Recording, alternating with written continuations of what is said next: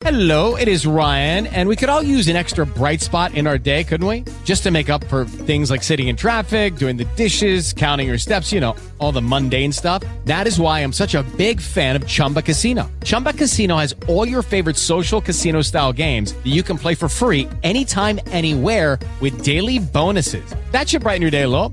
Actually, a lot. So sign up now at chumbacasino.com. That's chumbacasino.com. No purchase necessary. VGW Group. Void were prohibited by law. See terms and conditions. 18 plus. With Lucky Land slots, you can get lucky just about anywhere. Dearly beloved, we are gathered here today to. Has anyone seen the bride and groom? Sorry, sorry, we're here. We were getting lucky in the limo and we lost track of time. No, Lucky Land Casino, with cash prizes that add up quicker than a guest registry. In that case, I pronounce you lucky. Play for free at LuckyLandSlots.com. Daily bonuses are waiting. No purchase necessary. Void where prohibited by law. 18 plus. Terms and conditions apply. See website for details.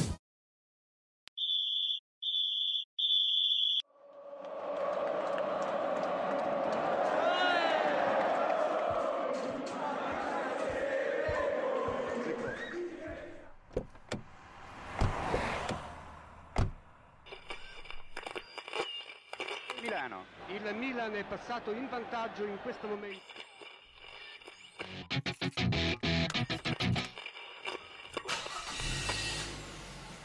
Ma avete visto il movimento sul gol? Sì, sì, infatti è difficile scegliere il migliore in campo.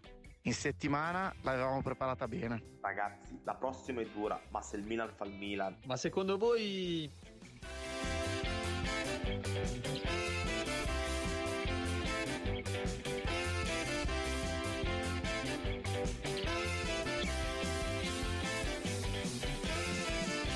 Vamos! Questa è Radio Resistenza Rossonera. Podcast, Podcast milanista.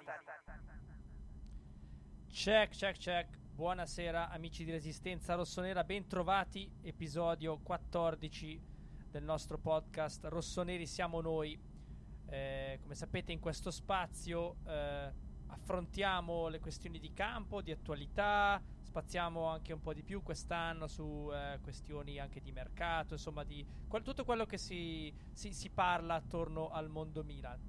I più attenti di voi noteranno già una differenza in questi primissimi secondi di puntata, abbiamo cambiato il suono di sottofondo perché il concetto di, di, questa, di questo spazio è quello di eh, raccogliere le chiacchiere che si farebbero naturalmente con i propri compagni di tifo al ritorno per esempio da San Siro una cosa che sarà capitata a tanti di voi con l'adrenalina che piano piano scende e si cerca razionalmente di affrontare quella che è stata l'esperienza allo stadio. Questo è un po' il concept di questo, di questo podcast e quindi abbiamo questo ipotetico virtuale viaggio in macchina che facciamo assieme dove sviluppiamo temi, i temi più disparati. Naturalmente in questa puntata numero 14 abbiamo due eh, partite importanti da sviluppare. Finalmente torniamo a parlare di campo e di partite che valgono punti veri, ossia Salernitana-Milan di settimana scorsa e la freschissima semidelusione di, eh, di Milan-Roma.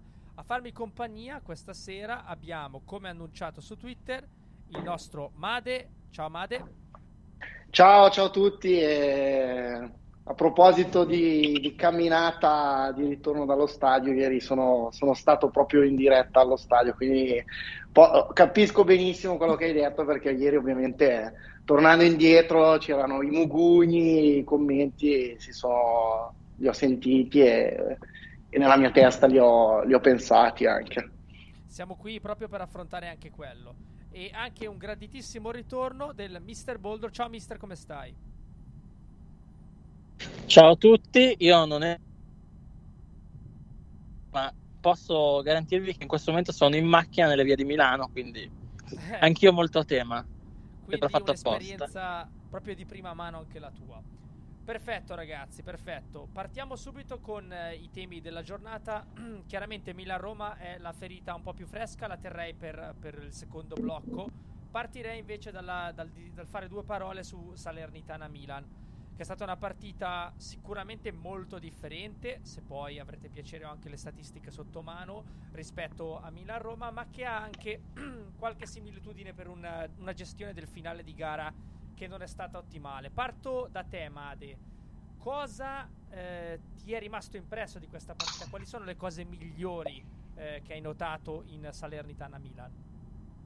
Ma eh, sicuramente ero preoccupato, come avevamo parlato nell'ultimo podcast che avevamo fatto, perché le amichevoli ci avevano dato delle sensazioni che erano un po', un po negative. Però avevamo detto allo stesso tempo che eh, sì, poteva essere calcio d'agosto, anche se eravamo a, a dicembre, visto che c'era stata la pausa mondiale di mezzo. E, e, infatti alla fine così è stato, perché il Milan ha fatto secondo me un'ottima partita a Salerno, eh, dominando, perché abbiamo creato tantissime occasioni. E, e infatti la vittoria doveva e poteva essere più ampia basti pensare che forse il migliore in campo della Salernitana è stato Ochoa e quindi questo fa capire quanto abbiamo creato, ma nonostante ciò poi nel finale ce la siamo un po' complicata, eh, però insomma il Milan è ripartito con una bella prestazione a Salerno dal punto di vista del gioco, secondo me, eh, facendo un po' dimenticare quelle che erano le, le paure. Eh, relative alle amichevoli che avevamo affrontato. Quindi sicuramente quella è stata, dal punto di vista del gioco, per quanto mi riguarda, una, una partita positiva. Poi ovvio i problemi ci sono, ci saranno sempre eh, in tutte le squadre, bene o male, eh, però sicuramente una partita positiva. Ecco. Perfetto, mi allaccio proprio a questo discorso del gioco per girare la domanda al mister. Ci sono delle similitudini tra la maniera in cui abbiamo condotto la gara di Salerno e quella di ieri, mister? Ehm, allora, secondo me no. E, oggi in Tana Rossonera ne avevamo parlato. Ehm, il Milan è una squadra che deve essere brillante per essere imprevedibile, per andare a passare alto. E è stata un po' la chiave anche l'anno scorso. Ehm, io ho visto una squadra che pur dominando la Roma, comunque non subendola mai, ehm, era molto meno brillante rispetto a Salerno. Salerno ho visto un Milan molto simile a quello dell'anno scorso. Eh, secondo me la, il, il, ritrovamento di Calabria e, e Selemakers è stato molto importante per, questo, per questa cosa qua. A Roma ho visto un Milan che senza affanni ha controllato la partita, ma non l'ho visto la stessa brillantezza. Ecco credo che tra l'altro questo discorso che stai facendo si possa tradurre anche proprio in cifre, nel senso che il Milan paradossalmente con la Roma ha fatto un possesso di palla maggiore rispetto a quello fatto con la Salernitana, parliamo del 62% circa contro invece il 55% di Salerno. Però la produzione offensiva è stata nettamente inferiore con 10 tentativi, anzi scusate, 16 tiri totali di cui 10 in porta di Salerno mentre contro la Roma ci siamo fermati a 12 tiri totali pari con la Roma ma solo 5 hanno incontrato lo specchio quindi sicuramente il gioco è sfociato in maniera molto meno fluida ecco, verso, verso la, la, porta della Roma. E, ehm, dicevamo quindi appunto di due prestazioni magari simili nel senso che il Milan ha fatto la partita ma un po', un po differenti. Eh, prestazioni che si sono anche tradotte naturalmente in eh, valutazioni sui singoli eh, leggermente diverse. Vado a pescarvi le pagelle del nostro Nino e vi sottopongo le sue valutazioni che sono proprio freschissime di pubblicazione. Datemi solo un secondo che le recupero. Eccole qua. Allora, vi partiamo da quelle più fresche, quindi da quelle appena pubblicate di Milan-Roma. C'è un Tatarusano 5,5, Calabria 6, i due centrali invece Tomori 7, Calulu 7, con Teo Hernandez che si assesta sul 6,5. A centrocampo Tonali 6, Bennasser 7, eh, Leao 6, Diaz 5,5, Selemakers 5,5, Giroud 5 invece, quindi insufficiente secondo Nino. E poi i subentranti eh, De Ketelare e Gabbia senza voto, Vranks 5,5, Pobega 6,5. Parto da queste pagelle prima di tornare su quelle di Salerno. Siete d'accordo? Parto da Made. Hai qualche valutazione invece che tu avresti fatto diversamente? Ma in linea generale direi che sono, sono abbastanza d'accordo. Forse avrei dato un, una valutazione un po' diversa a Tomori, che comunque a me, io ripeto, ieri ero allo stadio, mi è piaciuto molto la sua prestazione perché è stato bello aggressivo, non ha fatto toccare palla ad Abram. Eh, poi purtroppo qualche, nell'episodio del gol finale Abram era il suo uomo e un pochino può incidere la valutazione. Eh, sono d'accordo sull'insufficienza di Giroud. Oggi leggevo di tanti che eh, Giroud doveva rimanere in campo e qui e lì, però Giroud penso che dal sessantesimo che tutti invocavamo il cambio. Eh, poi è vero, arrivati all'85esimo si poteva lasciarlo in campo, eh, probabilmente non, sareb- non, sono quei 5 minuti che gli avrebbero cambiato granché la forma fisica a livello di riposo. Eh, però invocare do- a-, a, risultato acquisito è, è facile. Dal sessantesimo sfido chiunque a dire che Giroud doveva rimanere in campo. Eh, poi, ripeto, per il resto sono, sono abbastanza d'accordo con le pagelle io. Allora, senza aggiungere nulla, giro direttamente la domanda al mister e mi rilascio proprio a Giroud. L'avresti cambiato tu da, da allenatore o quali sarebbero state le tue, le tue scelte, mister? Io l'avrei cambiato se avessi avuto delle alternative, ma non ne avevo, quindi l'avrei tenuto tutta la partita, nonostante sia d'accordissimo con le pagelle di Nino. Eh, non ha fatto una bella partita, ma è un giocatore che sta giocando tutte le partite, ha fatto il mondiale, ha 36 anni. Vabbè, ne parliamo dopo di questo aspetto. Uh, si sarebbe dovuto cambiare Giroud, ma non avevamo nessuno che poteva cambiarlo. Quindi uh, forse avrei, se l'idea era tenere, alzare i centimetri come ha detto Pioli e cercare di ripartire, io la punta avrei fatto fare alle AO. Punto. Ok in realtà questo poi ci introduce a un argomento che è quello caldo di, di, queste, di queste, ultime ore. Eh, si è aperta una critica abbastanza netta e abbastanza probabilmente anche fondata sull'operato del mister nel, negli ultimi minuti e quindi resto da te proprio, mister. Quali sono le effettive responsabilità dell'allenatore? Dove finiscono queste responsabilità? Sto parlando naturalmente del, del pareggio contro la Roma. E quali invece sono le responsabilità dei giocatori? Tu che spesso mi, mi, hai parlato anche di scelte, mi hai parlato anche di principi, eccetera. Come la vedi tu? Cosa è andato, cosa non è andato?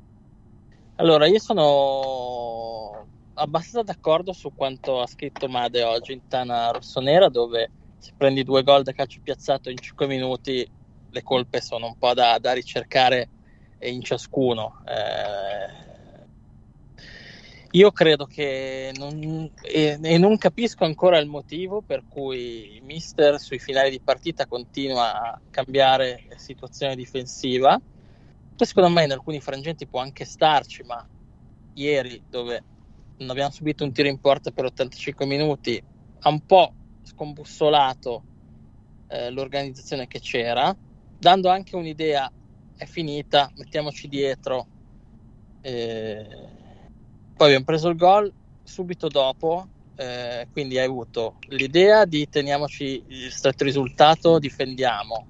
Preso gol, quindi la paura di aver preso anche gol, la somma delle cose unita alle disattenzioni palesi che ci sono stati nei due calci piazzati eh, o all'ingenuità del fallo di Vranks su un volpone come di Bala, eh, la somma poi ha portato, ha portato questo. Eh, poi è difficile parlare di errori di un allenatore che comunque fa il professionista, di professione, è un allenatore di calcio, quindi avrà avuto delle sue scelte, delle sue idee a riguardo. Fin dove arrivano le sue colpe so che ne parleremo dopo, ma secondo me non gli è stata consegnata una rosa più forte dell'anno scorso, anzi. E quindi ora che ha i mancati rinforzi a questa rosa eh, ci si aggiungono infortuni pesanti, eh, non è facile in questo momento. E ammetto di essere stato molto incavolato all'inizio con, con, con Pioli perché l'ho letta quel cambio di modulo l'ho letta male quella partita, come, la, come è successo anche a Salerno, tra l'altro, eh, e forse anche la partita prima, eh, o due partite prima, comunque con lo Spezia, se non erro. Eh, ma poi se guardi la panchina che aveva a disposizione, lui non è che avesse tutte queste soluzioni a livello di una squadra che deve difendere lo scudetto e deve vincere lo scudetto. Certamente. Allora, diciamo che hai introdotto perfettamente l'argomento del sondaggio del nostro TIA, quindi vi interrompo un attimo, ci interrompo un attimo, vado a far ascoltare ai nostri ascoltatori il sondaggio e poi ci ritroviamo subito dopo per proseguire proprio questo discorso.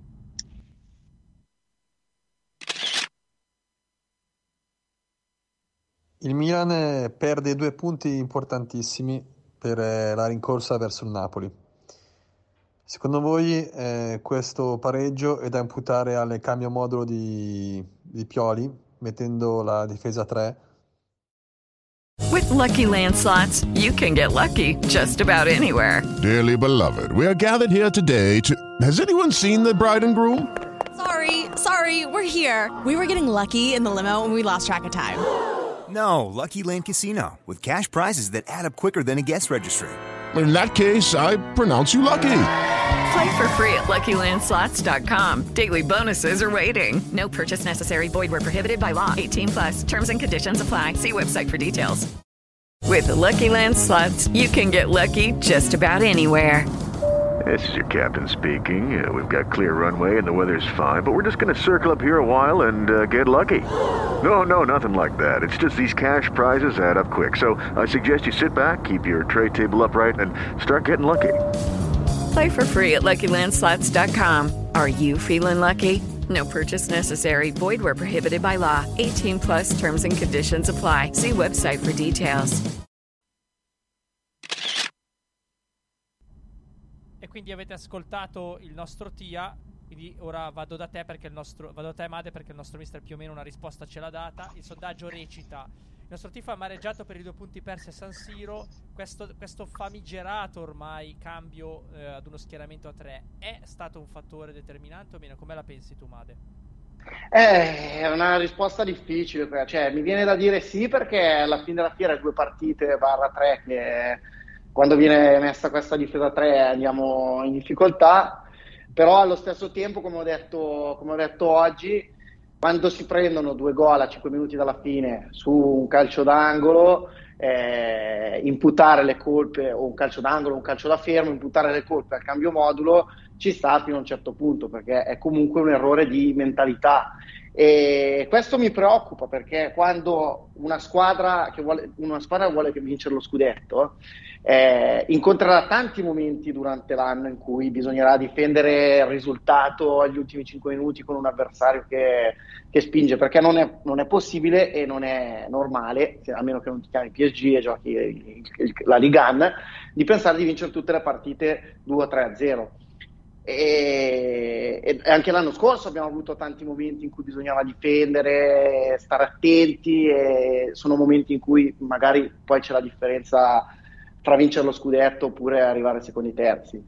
E quindi alla fine, poi analizzando, non mi sento di dare la colpa totalmente al cambio di modulo. Certo è che fossi in Pioli, due domande sul fatto se riproporrò o meno questa difesa 3 me le farei.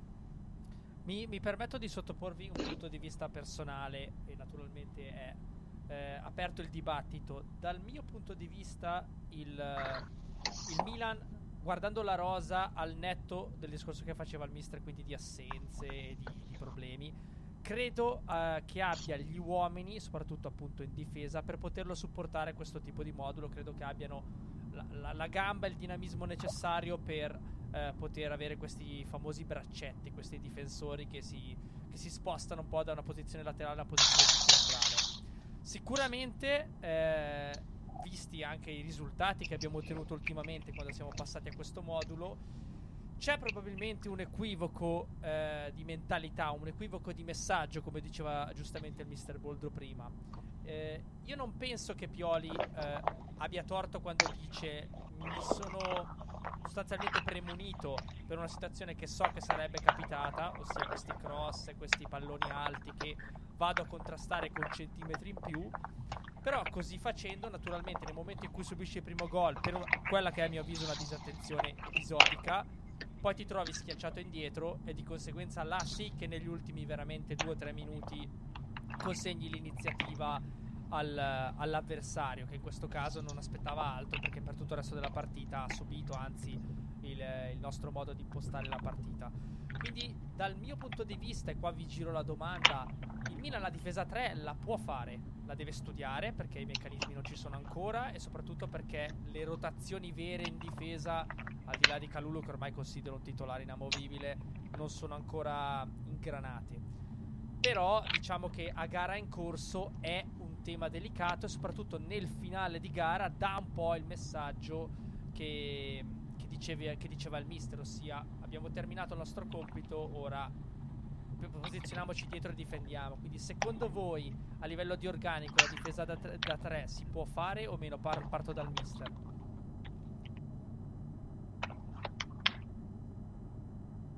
Eh, no, beh, a livello di, di, di, di, organico forse sì, anche se io credo che non abbiamo in questo momento tre titolari forti. Eh, non so come stia Kier, ma che non giochi è emblematico. Eh, secondo me Gabbia e Ciao, non, non, penso di non dirlo io, eh, ma anche Pioli che si è sempre abituato a turnazioni. Se queste turnazioni ultimamente non vedi, vuol dire che neanche lui ha piena fiducia di questi, questi ragazzi. Secondo me in questo momento numericamente ti direi di sì, qualitativamente probabilmente no. E tu Made invece come la vedi? Made... Ma, eh, gli uomini, cioè, per l'amor di Dio, eh, lo fanno tante squadre ormai questa difesa 3, quindi boh, perché no? Eh, però quello che dico io è eh, qual è il motivo per cui ostinarsi con questa difesa 3?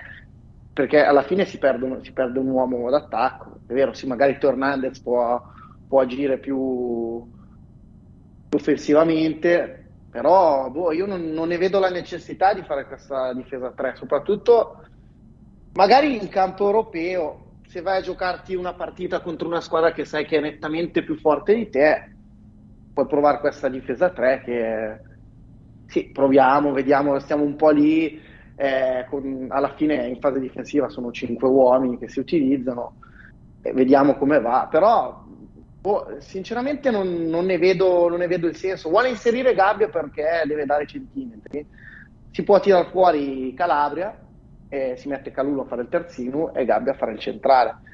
Anche il fatto che una squadra tipo la Roma, non so, aveva, ieri c'era Makers, anche se non, non, è uno che fa cose scintillanti, ieri a me è piaciuto perché comunque era frizzante, teneva Zaleschi lì, lì bloccato, anche solo il fatto di avere degli uomini offensivi nella mentalità della squadra avversaria è, è, una, è, un altro segno che dici eh, stiamo un, un, po' più tranquilli. Invece, una volta che la, magari la squadra passa con questa difesa 3, poi ovviamente vabbè, la Roma ieri ha messo chi, di tutto e di più in attacco, sono andati, sono andati a capofitto. Quindi io non ne vedo la necessità di questa difesa 3. Poi che ci siano gli uomini per farla, per l'amor di Dio, si può trovare Cio, si può provare chiunque, però io... io... Calabria stesso impiegabile in quella posizione. Ma sì, sì, per l'amor di Dio, si può, si può.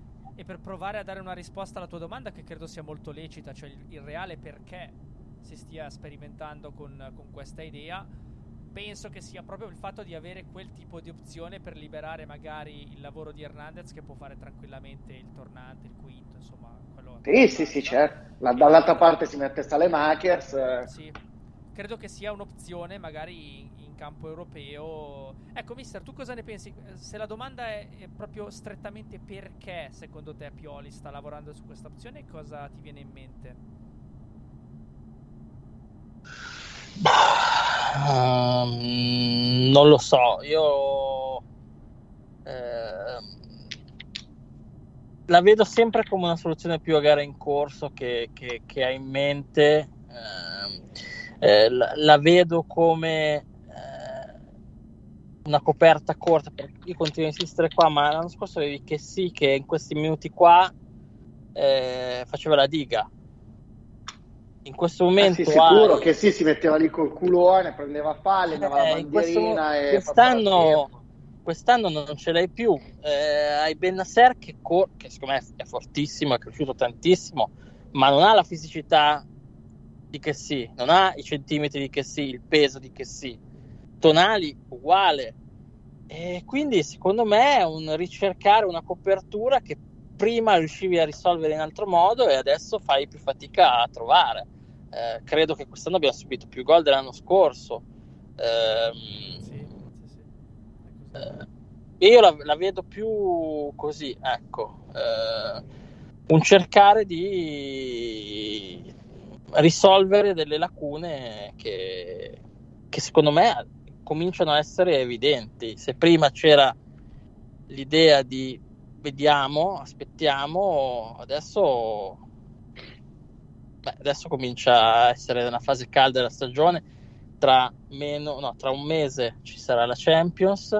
Eh, mm, scusate, scusate una cosa, la Champions, cioè, prima Luca dicevi che magari si vuole provare questa difesa 3 per poi, speriment- cioè, poi in campo europeo utilizzarla, ma eh, la Champions secondo me il Milan il suo percorso l'ha già fatto, andare, cioè provare delle cose in campionato per poi farle sulla Champions, cioè andiamo avanti con le nostre idee in Champions e come va va la partita col Tottenham, sarà brutto da dire eh, perché il Milan deve sempre ambire a, ai traguardi più alti, però ve- cioè, sembra quasi che ci andiamo a giocare la partita della vita perché altrimenti eh, saltano gli investimenti come magari era il raggiungimento della Champions un paio d'anni fa.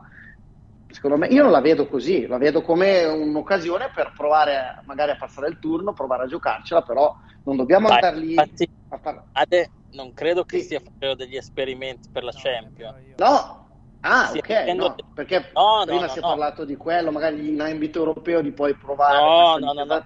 Io sto dicendo che secondo me la rosa del Milan in questo momento non ha la stessa solidità nelle rotazioni e nelle figure degli uomini, nelle caratteristiche degli uomini che aveva l'anno scorso. L'anno scorso, come dicevi te, che sì, si metteva lì col culone e i 5 minuti dalla fine di di, di Milan-Roma li passava la bandierina e nessuno gli portava via il pallone, o se c'era da difendere eh, si piazzava lì davanti e, e, tutti quelli che passavano di lì, eh, perché che si informa, ce lo ricordiamo tutti, eh, era, poteva tenere il centrocampo da solo. Eh, noi addirittura siamo arrivati a quei minuti lì senza Bennasser, che è fondamentale, perché secondo me in questo momento abbiamo solo due centrocampisti possono fare titolari nel Milan.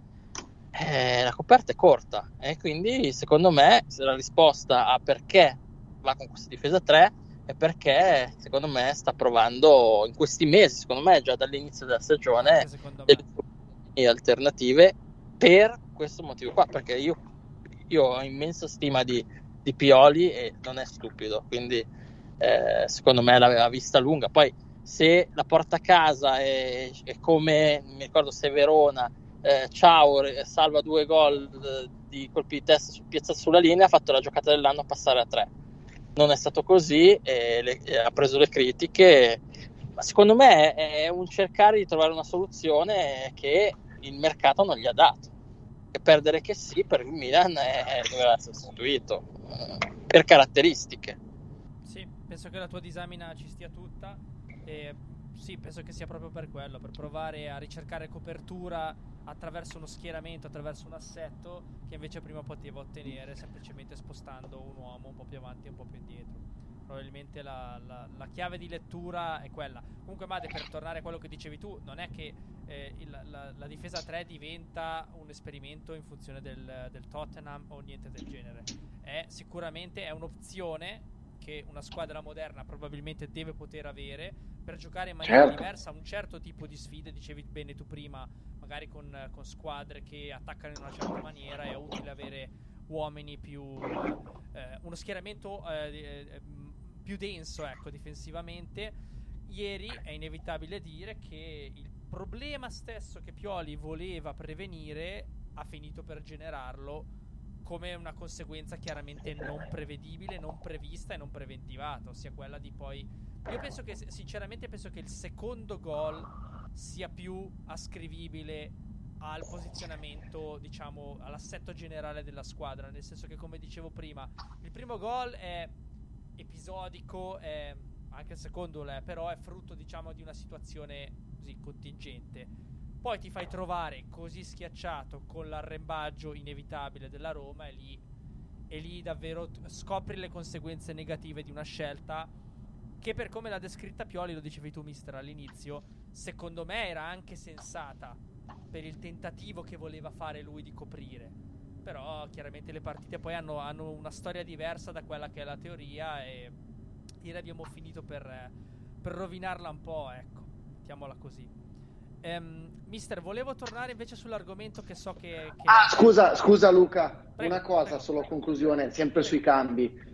Perché appena entrato Pobega ieri ho tipo detto, perché entra lui e non De Ketelaere? Poi dopo ripensandoci ho detto, beh però la Roma è una squadra fisica, fa della fisicità il suo punto di forza, può starci questo cambio. E in effetti fino a lì aveva avuto pienamente ragione perché Pobega uh, si è inserito, ha fatto il gol, quindi da quel punto di vista lì Pioli aveva azzeccato il cambio oltre, e quindi gli, davano, gli, bisognava dargli grandi meriti. Poi, come hai detto tu, probabilmente si è un po' complicato da solo alla fine la delle, storia. delle conseguenze alle sue scelte che hanno a quel punto sovrastato i benefici proprio per il ragionamento che stavi facendo tu, ossia la, la, linea di ragionamento metto fisico perché la Roma è fisica e adesso è entrato Matic, Matic. È Velotti, cioè pro- proverà a fare quel tipo di partita lì in questi ultimi minuti. Secondo me ci sta di provare a prevenirlo e provare a contrastarlo. Il problema è che non ha calcolato che così facendo avrebbe poi tolto anche un certo respiro alla squadra, avrebbe togliendo soprattutto anche Giroud che era un riferimento offensivo. A quel punto lì ci siamo trovati veramente troppo schiacciati, ripeto di nuovo, soprattutto in occasione del secondo gol, perché io l'arrembaggio vero, e ve lo dicevo anche nella nostra chat, non l'ho visto dall'85esimo sì, sì, sì. Gabbia dopo il gol due minuti io l'ho visto dopo il secondo dopo il primo gol in cui chiaramente sì. siamo stati colpevoli la Roma ha acquisito coraggio e il nostro schieramento gli ha consentito di tramutare questo coraggio forse, forse si è cioè non si è ricordato tra virgolette cioè brutto dirla così però due gol nel calcio comunque sono, eh, eh, sono tanti eh. poi ieri in un attimo sono sembrati pochi e noi ci ricordiamo che anche tre gol sono pochissimi eh. però ci sono momenti in cui magari due gol, cavolo, dici, eh, vince 2-0, sono, è un bel vantaggio. E magari forse inutile spaventarsi, creare allarmismi inutili.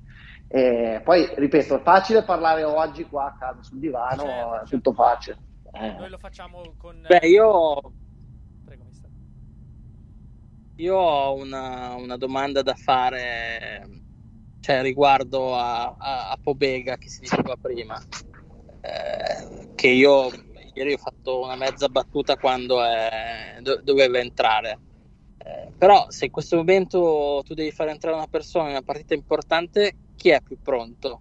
Pobega o De Ketelare? Beh, io non avrei dubbi sì, momento... anche per me Pobega, in questo momento Pobega, esperienza in Serie A, ha fatto, Beh, sta facendo una questo buona momento non, In questo momento non ci sono dubbi. No, ma senza, cioè... senza dubbio alcuno, ma, ma, io penso che Pobega in generale, adesso non so se tu il ragionamento volevi farlo attorno a Pobega o attorno a De Ketelare, però Pobega secondo me è un giocatore, l'abbiamo parlato inizio stagione in tempi non sospetti, è un giocatore che in questo Milan può avere quel ruolo lì, forse più di essere un naturale sostituto di che sì, che possa piazzarsi in mezzo, in mezzo al campo a, a, far legna. Credo che possa essere un giocatore con queste caratteristiche, sì di rottura, ma soprattutto di peso, di centimetri. Anche io, io personalmente, lo dico chiaramente adesso è un po' comodo dirlo, però l'ho anche detto in altre situazioni, anche negli spazi in cui siamo stati ospiti. Penso che Pobega possa avere, possa fare quel che sì di incursione, una delle versioni di che sì, ecco, di incursione a partita in corso eh, con quegli effetti lì. Quindi andando a spostare anche il nostro peso un pochettino più avanti, il baricentro un pochettino più avanti eh, del centrocampo. Infatti, Luca, Luca sì. secondo me, se ehm, sostituivi che sì o riuscivi a tenere che sì e aggiungevi Pobega, era un grandissimo innesto Pobega, un grandissimo innesto, perché ti dava delle soluzioni diverse eh, come abbiamo visto, eh, anche magari in diverse zone di campo, eh, però doveva essere un'aggiunta, perché non è un centrocampista così completo che, che poteva andare a sostituire che sì. Quindi eh, deve essere letta così. Il mio discorso era, era più generale. Eh, siamo ridotti all'osso, serve della freschezza perché ormai nell'era dei cinque cambi vuol dire che cambi mezza squadra e se l'altra squadra cambia mezza squadra tu non puoi avere spazio per tenere visto che si va sempre più veloci nei campi da calcio a ritmo quindi i cambi devi farli anche tu e ti giri dalla panchina e sei Pioli in questo momento Pobega è la miglior soluzione che abbiamo probabilmente tra quelli che, che vedeva ieri eh, seduti eh, quindi ieri ho fatto la battuta quando entrava era la migliore soluzione possibile, cioè era quasi sicuro che fosse lui il primo cambio, credo che poi è stato. Eh... Ma anche per caratteristiche, per come si stava vedendo la partita, al di là di tutto, era molto più utile. Eh, e infatti diceva bene Made fino a quel momento lì ha avuto ragione mettere un giocatore con quel tipo di caratteristiche, con quel tipo di peso, perdendo qualcosa sicuramente in palleggio rispetto a magari andare a cercare un giocatore come De Ketelare. Oh, Luca, io volevo andare più, più, più ampio. Eh, in questo Beh, momento... il miglior acquisto, de... Pobega è il miglior acquisto. Eh, se io guardo, no? se, se, ieri guardavo la panchina del Milan e devo fare un cambio perché ho bisogno di, di, di, di fare un cambio generale per, per, i motivi che abbiamo detto prima, eh, io piuttosto eh, dico, c'ho Pobega, deve entrare Pobega, vediamo chi sostituire per fare entrare... Io purtroppo eh, sboccerà, diventerà il più forte giocatore del mondo, ma in questo momento De Ketelare c'è una lista di giocatori in Serie A molto più forti di lui. E dobbiamo dircelo. Dal punto di vista del rendimento. Sì, eh, cioè, Beh, infatti io, io la Però in questo momento serve detto... rendimento, cioè noi dobbiamo fare una rincorsa su un Napoli che corre, eh, serve rendimento. Eh, seminare, eh, semini, se, quello che oggi, eh, per, per gli amici che non possono avere la fortuna di leggere Tana Rossonera, dicevo eh, che mm, De Ketelare eh, è, è, un acquisto perfetto se hai una rosa pronta dove inserirlo dove lui ha modo di, e, di, tempo di crescere di, di, di, fare la sua esperienza. E invece è stato pompato come il salvatore il nuovo Kakà e e in questa rosa del Milan purtroppo deve, doveva essere il nuovo Kakà perché ci serve e non l'è stato e non, spero che lo sarà ma in questo momento non lo è. E quindi non ha la possibilità di, di farsi aspettare in questo momento perché non è stata costruita una rosa per poterlo fare. Eh, ma probabilmente la pressione di cui tu parli perché fin dei conti stiamo parlando di questa pressione, comunque eh, diciamo tendenza a voler ottenere il risultato, sta molto di più eh, nel pubblico che giustamente si è abituato a vincere o comunque ha riassaporato il sapore della vittoria e ora vuole insomma competere per quel tipo di traguardi. Fra parentesi siamo ancora ampiamente in lotta su tutti i fronti, questo diciamo lo scanso di ogni equivoco, eh, che nella società stessa io credo che il, il, l'equivoco sia proprio quello che hai detto tu, cioè il fatto che De Ketelare viene preso con un investimento ingente, soprattutto per il Milan di questo periodo, eh, arriva con la possibilità concreta eh, e la speranza concreta di essere un giocatore di primo, di primo ordine e soprattutto una prima scelta, ma probabilmente nella testa, io questo è quello che mi immagino io, nella testa di chi lo ha comprato nella testa del Milan in generale e probabilmente anche nella sua il, il, vero obiettivo è quello di farlo diventare questo tipo di, di giocatore, non di necessariamente poterne beneficiare subito. E mi rendo conto che questo discorso presta al fianco all'altra, all'altra faccia della medaglia, ossia, ok, se lui in questo momento, lui come dire Vranks o come dirne altri, eh, se lui in questo momento non può essere un giocatore determinante come le sue qualità dicono, allora chi? abbiamo bisogno a quel punto che qualcun altro lo sia. E nel ruolo specifico, concludo, poi eh, faccio intervenire Made, nel ruolo specifico abbiamo un Brahim Diaz che è un giocatore che cresce di stagione in stagione perché lo si vede che è un, è un giocatore eh, che sta acquisendo mezzi anche fisici, eccetera. Però è un giocatore che non è ancora nemmeno lui un crack assoluto che può garantire una fluidità offensiva, una, anche una, una, fase conclusiva degna di un trequartista con quel numero che gioca nel Milan titolare inamovibile. Quindi abbiamo due giocatori nel ruolo specifico che non sono eh, non garantiscono la concretezza che garantiva anche solo che sì, che sicuramente era tutto meno che un trequartista. No? Tu, Made, come la vedi questa? No, io prima ho detto quella frase mentre parlava il mister un po' eh, provocatoria dicendo Pobega è il miglior, è il miglior acquisto del Milan. Ma eh, lo dicevo non perché eh, per me io ritenga Pobega superiore a Origi o a De Ketelare o questo o quell'altro, ma perché? Per il rendimento e per il fatto che comunque ha giocato già un anno probabilmente in Serie A nel Torino, uno o due, e, e anche allo Spezia, allo Spezia, allo Spezia eh, conosce il campionato, conosce le realtà, eh, ha avuto più facilità a calarsi nel, nella situazione, aveva già fatto anche comunque le preparazioni estive con Pioli, quindi magari conosceva anche un po' qualche meccanismo e in questo momento sta risultando quello che ci sta dando il maggior rendimento, senza che eh, probabilmente nessuno se lo aspettava. Come dice il mister, con, tenendo che sì sarebbe stato un signor centrocampo, perché dava modo di poter rifiatare, di tornare, di far giocare chi era veramente più in forma. E invece siamo finiti per, per essere corti e come Pobega magari deve fare un po' il trequartista, alla Crunici diciamo, deve diventare una, una specie di jolly e averne eh, giocatori così perché comunque sia Krunic che i vari Pobega quando vengono schierati eh, fanno sempre bene o male dove vengono schierati la loro partita. Però se si vuole costruire un Milan vincente non devono essere loro i giocatori che devono dare devono essere i punti di riferimento. I punti di riferimento devono essere i Ketelari, i Brian Diaz, insomma, quei giocatori che devono incidere dalla tre quarti in su.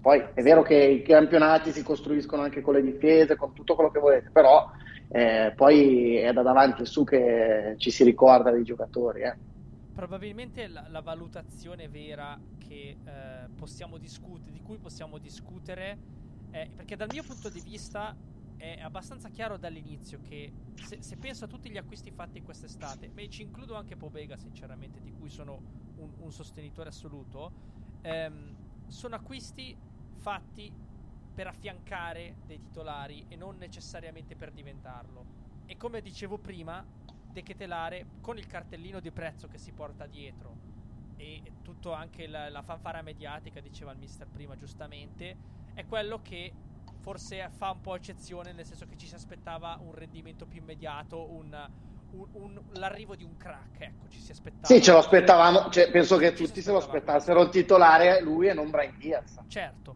però dal punto di vista della, della progettualità, per quanto mi riguarda, è chiaro che ciao Branks, eh, De Ketelare stesso, eh, siano giocatori che, che, sono stati presi con l'idea di affiancarli ai titolari esistenti perché il Milan arriva dalla vittoria di uno scudetto, arriva comunque da, da aver dimostrato il miglior gioco d'Italia la scorsa stagione e a, a, tratti anche in questa stagione al netto del Napoli che sta facendo un cammino straordinario. Eh, il problema però è che quando mancano altre rotazioni, che penso che sia un po' un'integrazione di quello che diceva il mister poco fa, quando mancano altre rotazioni che dovrebbero essere più pronte, e qui Orighi sinceramente io ce lo metto con un po' più di responsabilità. Parlo di Rebic anche per esempio che in questo momento sta mancando totalmente il suo apporto, Kier stesso, Ibra, insomma tanti uomini che sarebbero le rotazioni ai soliti 11 che vediamo giocare da mesi e mesi, per non parlare del portiere, quello è un argomento che forse addirittura più, più da, da prendere a parte eh, dicevo, ci sarebbero quelle rotazioni lì ai quali si avvicinavano, si, si, approcciavano questi altri giocatori che abbiamo preso con la possibilità di diventare titolari. Ora siamo in una situazione in cui questi giocatori non sono pronti, Adli stesso non è pronto, tanti giocatori non sono pronti a rilevare il ruolo di titolare, siamo arrivati a portare Lazetic che è un primavera in, in prima squadra e, e qui sì che possiamo aprire un dibattito e dire ok ragazzi ci siamo accorti che la valutazione fatta sulla rosa al netto di tutti questi infortuni purtroppo non è adeguata, quindi probabilmente è lecito aspettarsi dei correttivi eh, nell'immediato. Non credo che si, ci si possa aspettare degli investimenti importanti, visto che gli investimenti vengono fatti in prospettiva, ma dei correttivi senz'altro, a partire dal portiere, che è sicuramente un ruolo nevralgico, probabilmente a centrocampo qualcosa immagino io verrà valutato, verrà sondato e davanti è il punto di domanda più grosso di tutti perché siamo arrivati al punto, dicevi tu mister prima, in cui ti giri e il massimo che puoi fare è adattare uno che non necessariamente fa l'attaccante perché gli altri tre che dovrebbero essere lì, parlo di Rebic, Orighi e Ibra, non sono disponibili. Penso che sia un, un problema anche un po' di, di sviluppo della stagione. Eh, penso che sia, sia, questa un po' la chiave di lettura. Non so se voi avete qualcosa da aggiungere prima di passare al blocco successivo. No, no, io sono, sono d'accordo. Senza, senza so che è un argomento che ti sta molto, molto a cuore questo. Eh, io credo che, che, bisognava fare qualcosa di più. Eh, eh, hai perso delle rotazioni importanti perché hai perso Romagnoli, hai perso Chessy, eh, hai perso Ibra perché eh, non si sa come e quando tornerà. Eh, hai perso mm, Kier perché anche lui è vero che, che c'è, non c'è, eh, sono quattro, quattro, pezzi importanti eh, nelle rotazioni, alcuni anche titolari inamovibili quasi, e sostituiti con giovani, secondo me anche di ottime speranze, e sai che a me piace Vranks su tutti, e, eh, però hai perso quattro pezzi da 90 con, e li hai rimpiazzati con quattro giovani eh, più Popega, che doveva essere, secondo me, anche all'inizio, quando si pensava a Renato Sanchez, eh, il, il, quinto centrocampista, o il quarto, e ti sei ritrovato ad avere un, secondo me, una rosa che non avevi pianificato, che hai dovuto fare all'ultimo momento perché il passaggio di proprietà e quant'altro ti ha fatto rallentare sugli obiettivi veri e quindi poi hai dovuto raffazzonarti un po' e secondo me come bisogna fare le lodi dell'anno scorso, due anni fa a Maldini e Co, per me quest'anno hanno fino ad ora grosse responsabilità.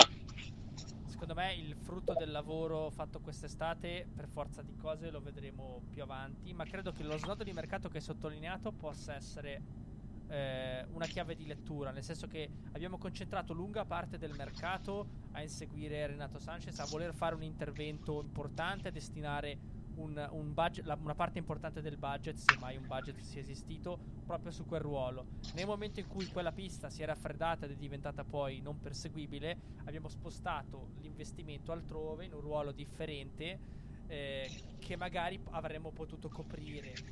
Chiaramente questo è un discorso che si fa adesso bocce ferme in un'altra maniera. Io mi permetto di dire, in un momento difficile, lo dico adesso, che sono convintissimo che il mercato del Milan, come è stato con esempi molto molto recenti, si rivelerà proficuo e lo farà presto. Però mi rendo anche conto che il ragionamento del tifoso o anche tuo mister che mi dici sì, però io ho bisogno in questo momento che qualcuno faccia che sì, è un ragionamento che ci sta e in campo nelle rotazioni, nella preparazione delle partite si vede. Questo, questo è, è, innegabile. Dietro, secondo me, persi, perso Kier al 50%, perso Romagnoli che l'anno scorso, ricordiamolo, aveva nettamente perso gradimento nelle gerarchie. Hai acquisito un Calulu che si presenta da titolare. Secondo me quella, quel ruolo in particolare lì, in un modo o nell'altro, l'hai coperto forse anche andando a guadagnare qualcosina. Adesso non, non mi permetto perché Romagnoli comunque secondo me è un ottimo difensore, anzi avercene in, in Serie A. Eh, ma Luca ne hai, ne hai due adesso. L'anno scorso ne avevi quattro. Avevi Prima avevi Calulu e Kier, Romagnoli. Romagnoli e Tomori. Quest'anno è solo Calulu e Romagnoli. Eh, e... Probabilmente però Kier non era preventivabile che finisse in queste condizioni. Non ha neanche, non ha neanche rinnovato, se non sbaglio. Cioè, la società probabilmente credeva che le sue secondo me potessero essere più stabili. Secondo me, se prendiamo la squadra mettiamo quelle voci che davano quasi per fatte, Botman, Renato Sanchez, Ziyech, è una squadra che lotta per vincere davvero, probabilmente la più forte del campionato. Quella con Ciao, Vranks e De Ketelare è la stessa dell'anno scorso, meno gli altri, perché questi non hanno dato nessun Sì, apporto. meno impatto, senz'altro. No, no, ma questo è. È come aver tirato su tre giocatori della primavera. Uguale. In questo momento è uguale. Soprattutto perché giocatori. stanno trovando continuità di impiego, che questa è una cosa della quale. Eh, ma li vede tutti i giorni, Luca. No, no, no, ma io Eh, lui li vede che- tutti i giorni. No, no, ma io come ha gestito bene Tonali, come ha gestito bene Leao, sono convinto che sappia quello che sta facendo. Però ti ripeto, mi guardo in faccia la realtà e mi rendo conto che oggi, al, al- quasi a febbraio 2023, eh, ci sono delle lacune che, eh, il- che non necessariamente pregiudicano la validità delle scelte fatte in estate, ma che ne evidenziano qualche mancanza, sicuramente, dovuta alla valutazione. Io sono convintissimo che sia stata una valutazione fatta sul momento che si sperava di indovinare nella sua completezza, invece si è indovinata probabilmente parte solo di questa strategia e io sono convinto che il Milan lo sappia e che in questo mercato di gennaio andrà a integrare. Sono, sono convintissimo di questo. È emblematico, come scrivevo oggi, che eh, penso che Pioli in questi tre anni quante volte ha tenuto la stessa formazione a distanza di tre giorni? Pochissime, mai forse. E averlo dovuto fare, per me dovuto fare è emblematico. Ragazzi, stiamo andando molto lunghi, quindi magari ci conserviamo questa discussione che sicuramente riprenderà nelle, nelle prossime puntate. Abbiamo ancora il blocco finale, ossia quello relativo ai prossimi impegni, che sono tanti, quindi lasciamo eh, la parola al, al nostro Francesco che ci introduce il prossimo impegno della squadra. Ci ritroviamo subito dopo per commentarla e poi per, per i saluti finali.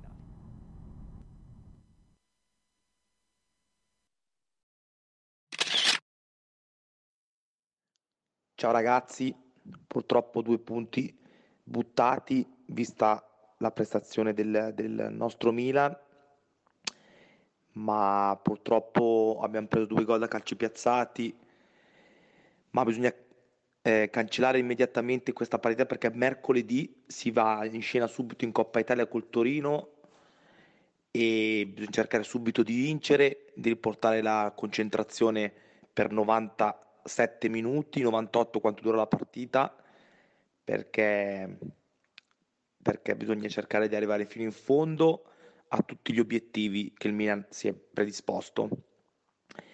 Quindi eh, cercare di fare un'ottima gara contro un Torino che è due partite che, che non vince, contro Verona e, e Salernitana. Sarà una partita, penso che anche loro faranno qualche cambio, e, però una partita che il Milan deve, anche se Coppa Italia, deve portare a casa a tutti i costi. Ciao ragazzi, vamos! E questo era il nostro Francesco che ci ha presentato appunto la prossima partita di Coppa Italia con il Torino. Volevo chiudere appunto parlando di questo e dei prossimi impegni, magari partiamo proprio da qui dal Torino, vado dal, dal mister Boldro. Mm, Il nostro Francesco diceva probabilmente ci saranno dei cambi, delle rotazioni anche nell'avversario. Proprio per il discorso che facevamo, potrebbe essere secondo te il momento di, per esempio, Franks, penso, ciao stesso, magari dare fiducia a De Ketelare. Come, come pensi che la gestirà il mister?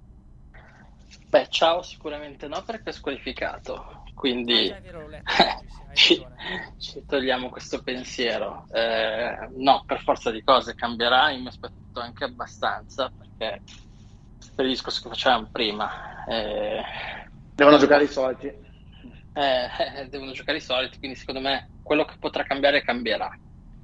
Non so quanto abbia possibilità di farlo, cioè la volontà sarà sicuramente di, di- di cambiare, ma purtroppo non mi aspetto stravolgimenti. Magari mi- io mi posso immaginare Dest, Vranks, eh, magari De Ketelare al posto di Giroud, ma non è che ci sono altre soluzioni. Pobega probabilmente, Pobega, Pobega, anche se, se poi Tonali sarà squalificato, quindi magari Pobega Tonali in mezzo con Benasser che riposa.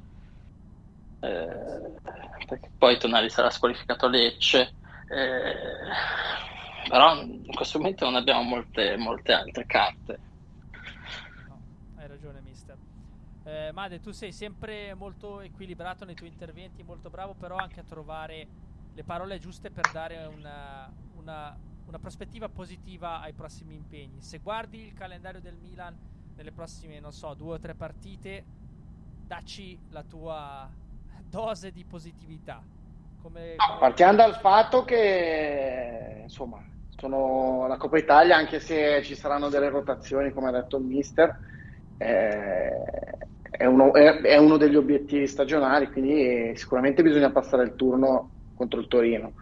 Eh, anche il Torino comunque si sta giocando il campionato, quindi penso, come ha detto Francesco, che faranno delle, anche loro delle rotazioni. Attenzione a non andare incontro a partite tipo PSV per far giocare, visto che Dest c'era col PSV, eh, insomma il mister prima ha nominato qualcuno che c'era in quella partita lì, attenzione a non andare incontro a figuracce perché poi dopo anche moralmente eh, tutta la squadra ne può, ne può risentire.